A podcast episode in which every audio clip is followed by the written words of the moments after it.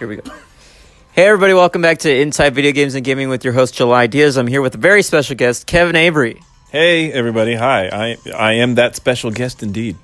Yeah, and we we just played Tetris 99.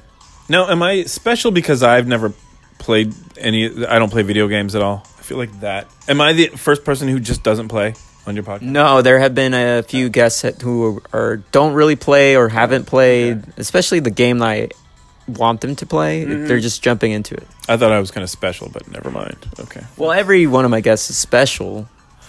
That see, no, that's not how special works. That's not I'm a little disappointed. I'm a little disappointed. Okay, well, let's just talk about your experience with uh, Tetris 99. Jesus. Uh, my experience. Can I put these down? The controllers. Or Yeah, please. Okay.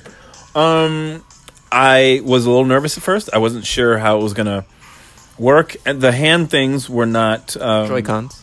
th- the Joy Cons. I know no one calls them hand things, um, but they. they Just I- making it clear for my listeners. Sure. Oh, right, right, right, right, right. Yeah, in case they thought, oh, is he talking about hand warmers or something or gloves? But they, I wasn't, I was getting used to them. But then I felt like I got into the swing of things, kinda. But then uh, uh, shit got a little crazy, and um, and I, how did I do? Forty out of. Yeah, so you're playing against 98 other people, Uh-huh. and you made 47th. That's pretty. That's pretty good. Forty seventh. Yeah. yeah, that's okay. Yeah. That's first first try in a long time. I've actually never beat this game. I've never got number one. The best I've done is sixth place.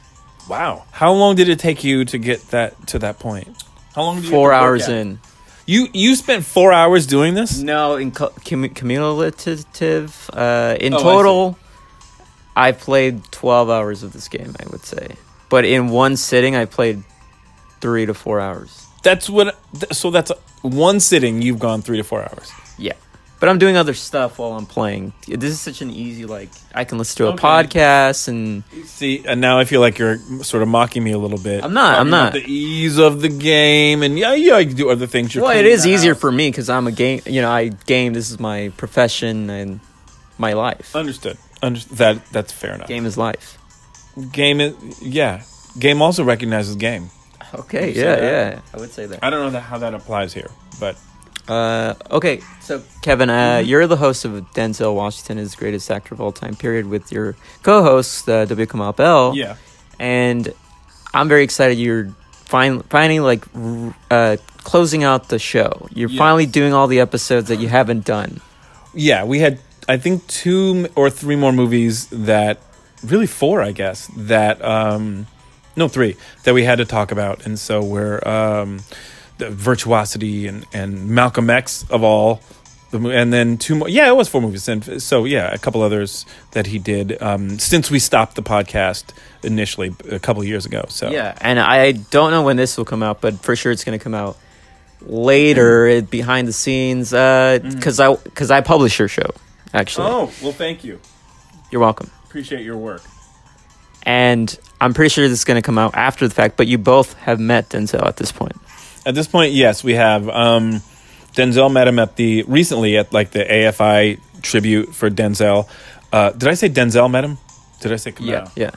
Kamal met Whatever, Denzel. I'll cut it and make it sound right. Denzel met Denzel at the Denzel AFI uh, tribute, but also Kamal met Denzel there, and I met Denzel uh, three years ago, I think. Um, at, he was Now, speaking. Kevin, you're acting like you don't remember the exact same time and moment and date that you met him. I remember the exact circumstances. I can't remember exactly how long ago it was, but um, uh, someone someone here at Earwolf actually helped facilitate that. But uh, he was speaking, um, I think at USC, and uh, after afterwards, I wandered behind the theater. Waiting for my, my car to come get me my Uber or Lyft or whatever I was taking, and he, I ran into him, and we chatted for a few minutes, and it was it was magical. No. Mm-hmm.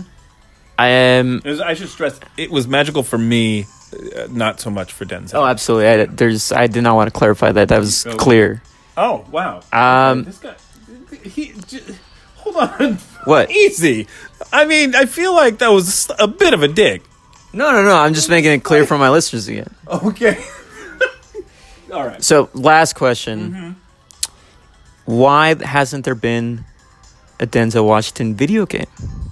And if there was a video game featuring Denzel, what would it be? It's funny. We Chris Chalk is sitting here uh, with me. He was uh, today's guest on the podcast, and we just finished talking about the Equalizer. Yes.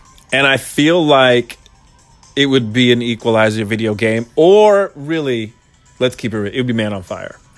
Ooh, Man on It would be Fire. the Man on Fire video game. That would be the one. However, I I don't know how this would work. Wouldn't you love to see a Malcolm X video game? yes. About just I would know. love that. You know what it is? You know how it would work? It would be like where you do the Wii and you have to stand like the what's like Dance Dance Revolution? Right. yeah, except and you have to stand there and hold the sticks or whatever you hold. Uh Wiimotes. the Wiimotes. Thank thank you. And um and you didn't move, you just had to stand there and make a speech. And the Wiimotes were really just the edge of the podium. That's all. Yes. And then I love that. whoever can can speak longer, they win the game. You're competing against other people like this, and everyone around the country is trying to do the longest Malcolm X speech. I got the title right now. what is it? Malcolm X 99. Oh, I like it. I like it. Let's. We, can we make that video game? Let's do it. That's been the show. Thanks for listening. Talk to you next week. Uh, and keep gaming, everybody.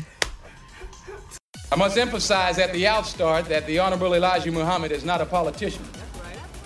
So I'm not here this afternoon as a Republican nor as a Democrat. Not as a Mason nor as an elk. Tell us what you here for. Not as a Protestant nor a Catholic. Not as a Christian nor a Jew. Not as a Baptist nor a Methodist. In fact, not even as an American. Because if I was an American, the problem that confronts our people today wouldn't even exist. Now we ain't Americans, huh? So I have to stand here today as what I was when I was born a black man.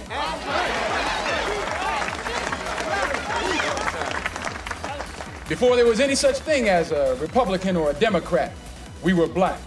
Before there was any such thing as a Mason or an elk, we were black. Before there was any such thing as a Jew or a Christian, we were black people. In fact, before there was any such place as America, we were black.